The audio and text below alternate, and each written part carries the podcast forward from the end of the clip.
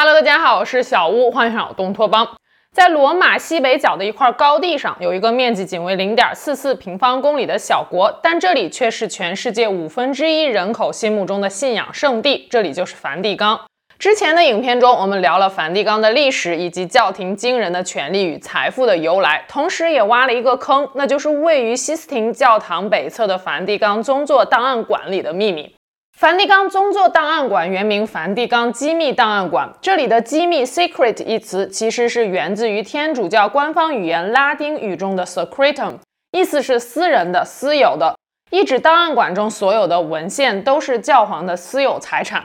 二零一九年，可能是不想让外界太过于浮想联翩，教皇方济各将梵蒂冈机密档案馆正式更名为了梵蒂冈宗座档案馆。但此举怎么都有点“此地无银三百两”的感觉。即使是去掉了“机密”一词，这里仍然是全世界最难进入，也是最神秘的地方之一。档案馆的官方建馆时间是一六一二年，由教皇保禄五世建立。据估算，这里的书架连起来有八十四公里长，光是当做索引目录的书就有三点五万册之多。整个环境如同迷宫一般。书架上排列着上千年来梵蒂冈从世界各个角落收集来的历史资料、文献、罗马教廷的文件、教皇的私人信件等等。这里是教廷千百年来的信息宝库，从最现代的作品到最脆弱古老的手稿，只有你想不到的，没有在档案馆里找不到的资料。其文献历史最远可以追溯到公元八世纪。档案馆的每个入口都有专人把守，严禁外人进入。与其说这里是一座档案馆，不如说这里是一座堡垒。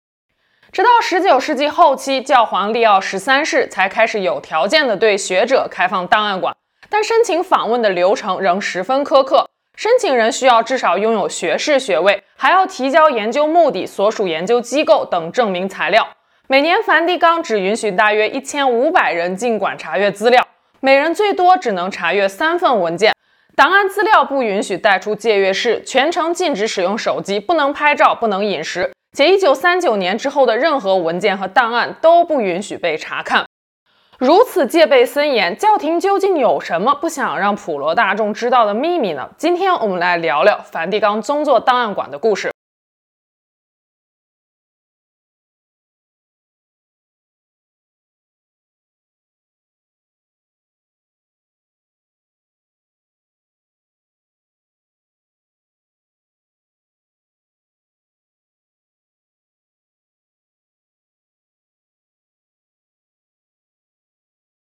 我们知道，对于现今的天主教徒来说，他们的旧约、新约圣经共有七十三卷；对于新教徒来说，旧约、新约圣经共六十六卷；东正教的旧约、新约圣经共七十八卷，而天主教、东正教、新教被统称为基督教。这三个教派的信徒都是基督徒，都以圣经为经典。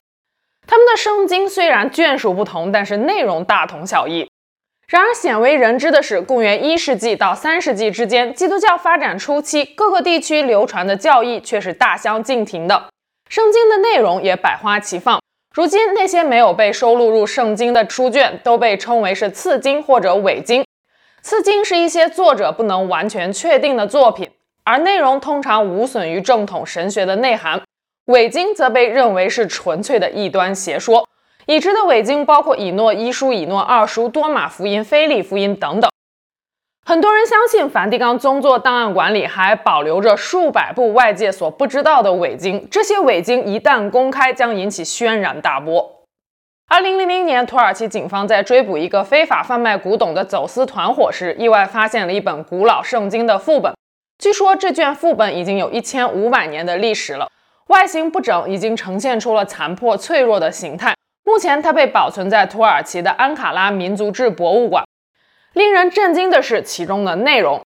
书卷的作者名叫巴拿巴，有学者认为他是耶稣早期的一个门徒，因此这本书卷如今也被专家们称为是巴拿巴福音。新约使徒行传中有关于巴拿巴的记载，但巴拿巴福音却没有被收录进圣经新约的正典当中。原因可能是其中的内容动摇了基督教数千年来的根本。首先，巴拿巴福音否认了耶稣的神性。新约四大福音书中都说耶稣是上帝的儿子，然而巴拿巴福音中，耶稣却说过这样一段话：“我对天起誓，并求地上万物为我作证。有人说我智慧非凡，不是凡人，这些都不是真的。我只是个凡人，由凡人所生，受上帝的审判。我跟其他人一样，要遭受人世的苦难。其次，巴拿巴福音中，耶稣还明确地说过：“我不是救世主弥赛亚。”当祭司问：“那么弥赛亚叫什么名字？”时，耶稣回答说：“他的圣名叫穆罕默德。”穆罕默德是伊斯兰教的创始人。在之前的影片中，我们聊过伊斯兰教于公元七世纪起源于阿拉伯半岛。如果巴拿巴福音真的成书于一千五百年前，那么它就是提前一百年预言了伊斯兰教的诞生。更劲爆的内容还在后面。巴拿巴福音中说，被钉死在十字架上的根本就不是耶稣，而是加略人犹大。众所周知，在最后的晚餐上，加略人犹大突然离席，他为了三十个银币背叛了耶稣，把耶稣的位置出卖给了祭司长。最后的晚餐结束后，耶稣带领门徒们到西克玛尼园祷告。就在这时，犹大带着一大群人进了园子。耶稣被捉拿后，经历了数次审讯，最后被钉上了十字架，饮恨而死。可巴拿巴福音却说，事实根本就不是这样子的。在最后的晚餐上，耶稣已经知道了加略人犹大会背叛他。耶稣被捕后，未受刑之前就已经升入了天堂。升天之前，把自己的脸换到了犹大的脸上。换脸后的犹大与耶稣十分相像，以至于门徒和耶稣的母亲玛利亚都没认出来。实际被钉上十字架受刑的是加略人犹大。犹大死后的第三天，他的遗体被盗。接着，耶稣死而复活的流言就被传得满城风雨。在天堂中的耶稣听到了消息，他请求上帝准许他回到世间与众人团聚，向众人说明真相之后，耶稣又回到了天上。耶稣被钉十字架的情节在整部圣经新约中是至关重要的。按照基督教教义，耶稣的死是为了赎世人的罪，耶稣的复活是为了使信徒们得到永生。可以说，耶稣的死而复活是整个基督教信仰的基石。这里的基督教包括天主教、新教和东正教，而巴拿巴福音可以说把这块基石撞了个稀巴烂。这也就不难理解为什么大多数基督徒都把它视为异端了。有学者研究了巴拿巴福音中的用词和写作手法后，认为该书卷的原始成稿时间应该是在公元四百年到一千五百年之间，也就是中世纪时期。但具体的成书年代无法确定。不过有可能是中世纪时的穆斯林伪造的，目的是要宣扬伊斯兰教。因为巴拿巴福音中的很多内容都与伊斯兰教的古兰经有互通之处。比如《古兰经》也强调，尔撒也就是耶稣是个凡人，并且他在被钉死在十字架上之前，安拉就已经把他接到了天堂。巴拿巴福音是不是伪经不重要，重要的是早期基督教思想确实是具有多样性的。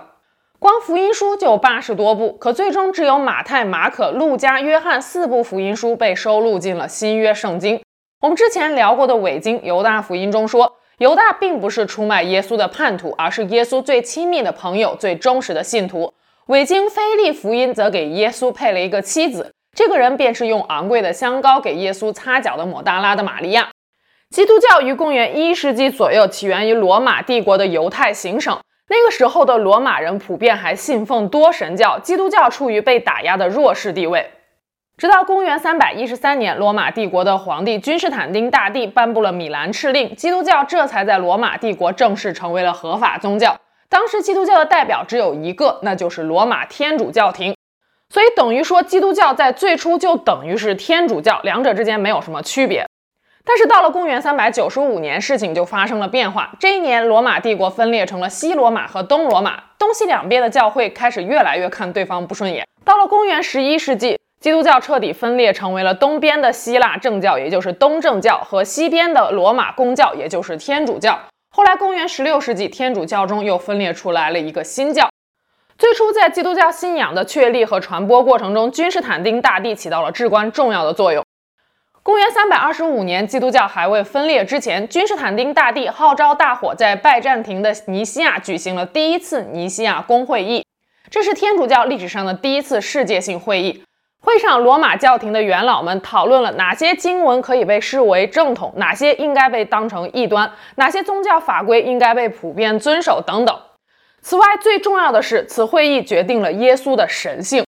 此前，由于不同地区流传的圣经经文不同，人们对于耶稣是人还是神，以及他与上帝之间的关系都有着不同的看法。第一次尼西亚公会议提出了圣子与圣父同治这一概念。强调耶稣既是人也是神，他是上帝之子，且地位不次于上帝，即圣父、圣子、圣灵是同权同荣同治的，是三位一体的真神。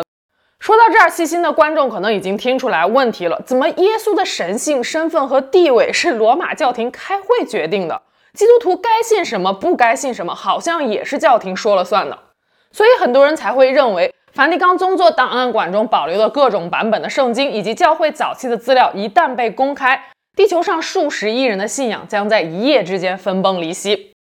事实上，教廷篡改历史的争议由来已久。最著名的事件莫过于君士坦丁献土文件的造假了。在上集梵蒂冈专题影片中，我们提到，公元八世纪中叶，法兰克王国的公相批评在罗马教皇的支持下篡夺了王位。此后，为酬谢教会的相助，批评两次出兵意大利，把他夺到了意大利中部的一部分土地，包括罗马周围地区，送给了罗马教皇，史称批评献土。不久后，一个以罗马为都城的神权国家——罗马教皇国成立了。而教皇国就是梵蒂冈的前身，但彼时的教皇斯德旺二世拿到土地之后，心里就开始纠结了。在他眼里，法兰克王国就是在西罗马帝国原有的领土上建立的一个蛮族王国。他堂堂教皇怎么能从蛮族国王那里接受献土呢？实在是太丢脸了。为了把这事儿洗白，斯德旺二世授意手下伪造了一份叫做《君士坦丁献土》的文件。文件的大意是说，早在公元四世纪左右。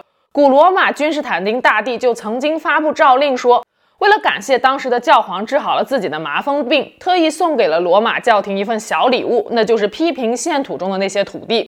在漫长的中世纪中，君士坦丁献土文件都被历代教皇视为绝对的权威，任何对此文件的质疑都会受到最严厉的惩罚。但事情到了十五世纪，出现了根本性的反转。一个叫做洛伦佐·瓦拉的意大利历史学家、文献学家，将公元四世纪罗马帝国时期欧洲通用的拉丁文的词汇和语法，与公元八世纪的拉丁文的词汇和语法进行了反复的对照，发现君士坦丁献土文献是用公元八世纪的拉丁文书写而成的，而君士坦丁大帝是公元四世纪时期的人，他怎么可能会使用八世纪的拉丁文呢？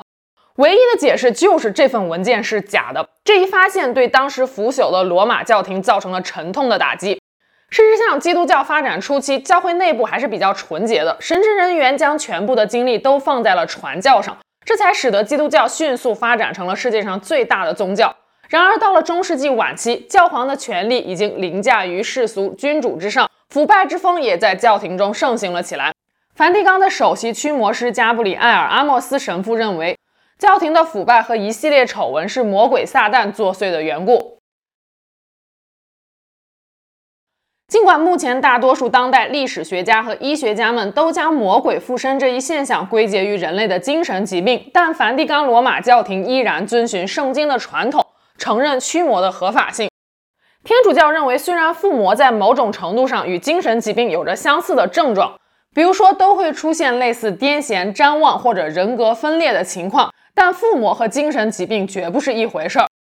驱魔仪式也不是在脖子上挂个大蒜这么简单，而是一种正规严肃的宗教仪式。圣经中有很多关于耶稣驱魔的实例，马太福音和马可福音中还记载，耶稣将驱魔的权柄也交给了他的几个门徒，让他们也有能力驱魔。二零一零年十一月十二日，《纽约时报》的一篇报道指出，美国的主教们正在召开紧急会议。商量如何应对与日俱增的驱魔诉求。组织会议的托马斯·帕普罗基主教说，并不是所有认为自己被附魔的人都真的需要被驱魔，但我们必须做好准备，因为美国受过驱魔训练的牧师实在是太少了。被誉为罗马教廷首席驱魔师的加布里埃尔·阿莫斯神父，一生处理过六万件大大小小的驱魔案件。阿莫斯于二零一六年去世，生前他曾表示，魔鬼就潜伏在梵蒂冈。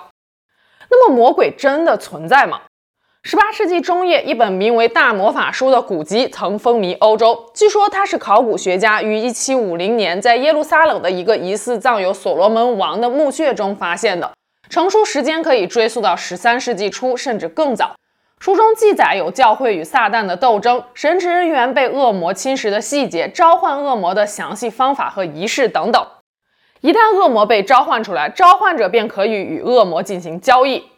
书的作者名叫霍诺里乌斯·迪比斯，他是中世纪时期的一个神秘人物，号称自己的身体曾被撒旦所占据，所以不少人都说大魔法书的真正作者就是撒旦。当然了，此书也有可能是有人托霍诺里乌斯·迪比斯之名撰写的。十八世纪，这本书在法国发行时，人们有时也将其称之为“红龙之书”，这很容易让人联想到新约启示录中所描述的末日审判时出现的怪兽巨龙。启示录中说，这时天上出现了一个奇异的景象，有一条红色巨龙出现，它有七头十脚，每个头上都戴着冠冕，它的尾巴将天上三分之一的星扫落到了地上。进入二十世纪之后，这本黑魔法书逐渐淡出了人们的视野。有人说，此书销声匿迹的原因是根本就没有人真的能用它召唤出过恶魔，所以这本书就是个假书。但也有人说，市面流传的大魔法书是被删减和修改过的版本，真正的原版被存放在梵蒂冈宗座档案馆中，密不外泄。梵蒂冈真的拥有召唤恶魔的能力吗？如果真的是这样，那么档案馆中还有没有其他跟超能力有关的东西呢？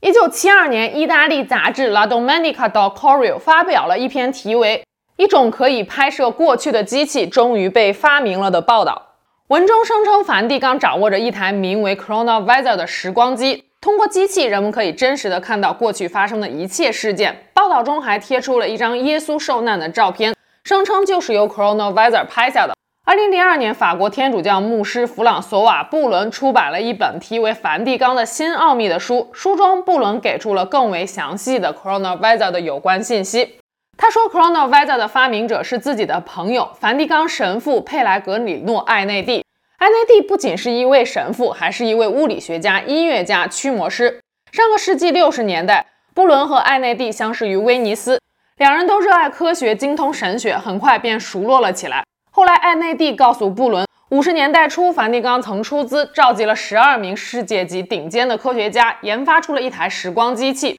身为物理学家兼神父的他，有幸成为了研发项目的负责人。诺贝尔物理学奖的获得者费米，以及二十世纪航天事业的先驱科学家冯布劳恩，都是研发团队的成员。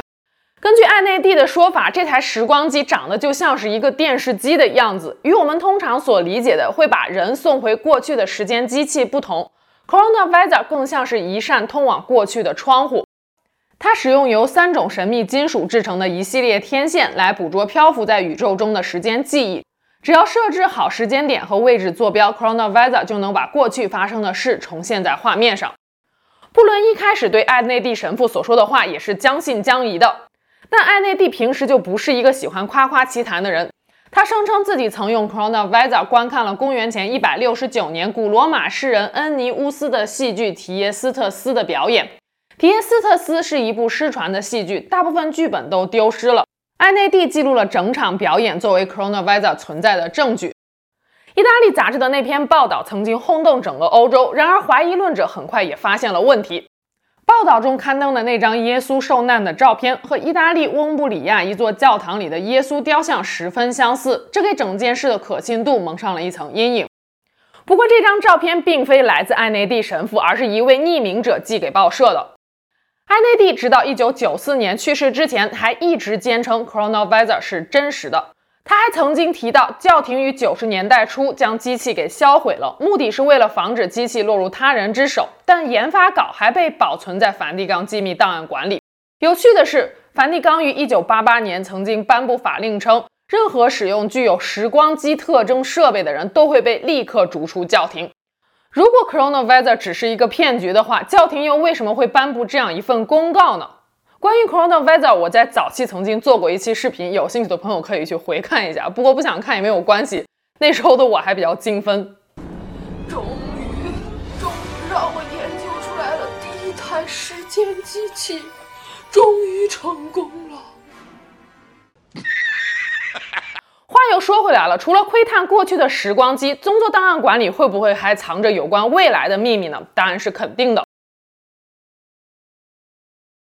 一九八一年五月二日，一架从爱尔兰都柏林飞往伦敦希斯罗的飞机上，五十六岁的澳洲男子劳伦斯·唐尼在飞机快要到达目的地时突然冲了出来，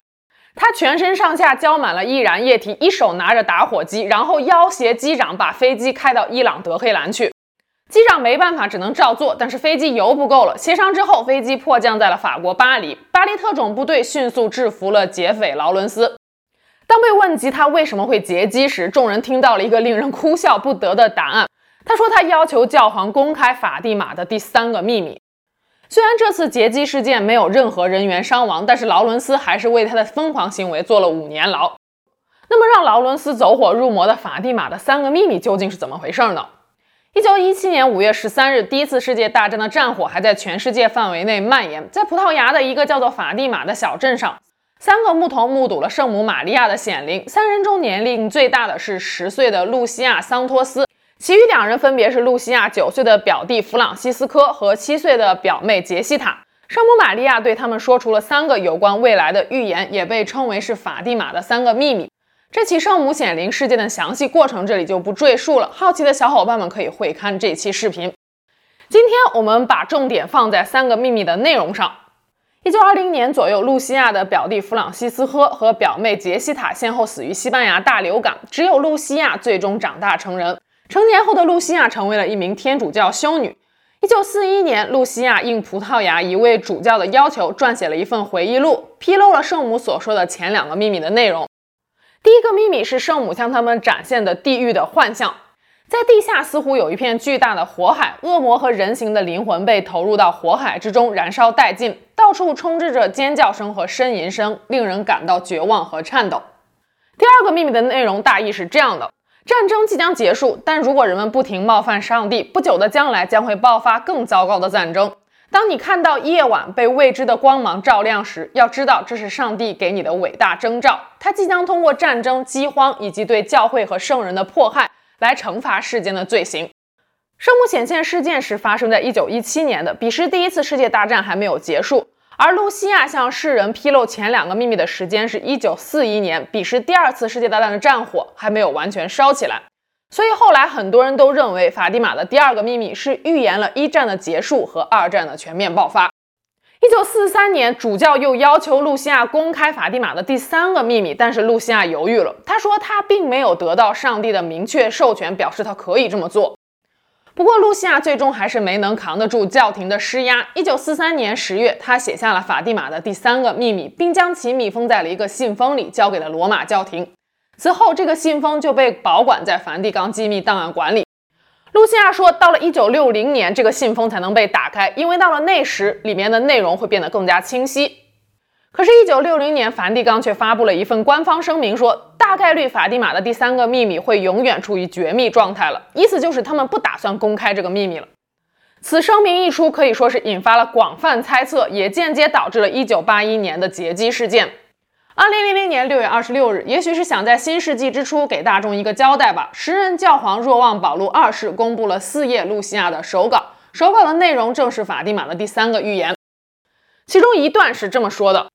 我们看到一位天使左手拿着一把燃烧的剑，闪烁着，散发出火焰，仿佛要点燃世界。天使用右手指向大地，大声呼喊说道：“忏悔，忏悔，忏悔！”我们在巨大的光芒中看到了上帝。然后是一连串类似于人们在镜子前经过时的镜中景象：一位身穿白衣的教皇和其他主教、神父、男女信徒一起爬上了一座陡峭的山，山顶上有一个巨大的十字架。在到达那里之前，教皇穿过了一座废墟般的城市，他步履蹒跚，饱受痛苦，为途中遇到的尸体的灵魂祈祷。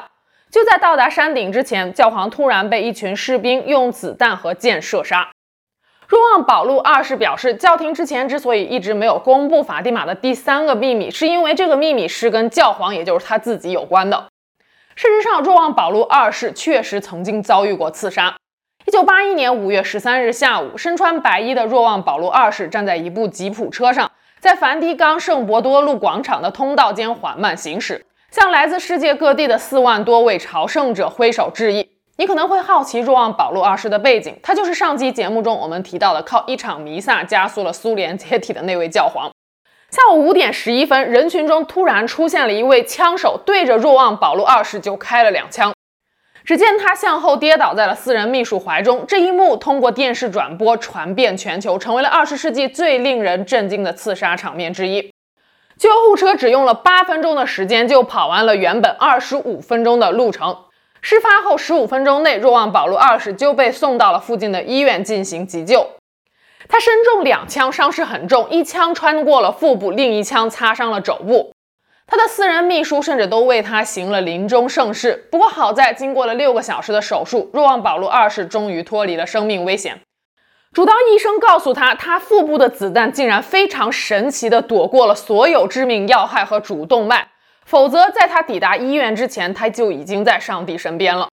行凶者当场就被抓住了，他叫莫梅特·阿里阿加，是一个二十三岁的土耳其人。有人说，阿加刺杀若望保禄二世是因为他认为罗马教廷和历代教皇都是十字军血腥东征的幕后首领，但也有人说，阿加不过是被人收买的杀手罢了。一九八一年七月，阿加在意大利被判处终身监禁，但若望保禄二世后来表示他已经原谅了阿加。在若望保禄二世的请求下，二零零六年六月，时任意大利总统赦免了阿加，并把他驱逐回了土耳其。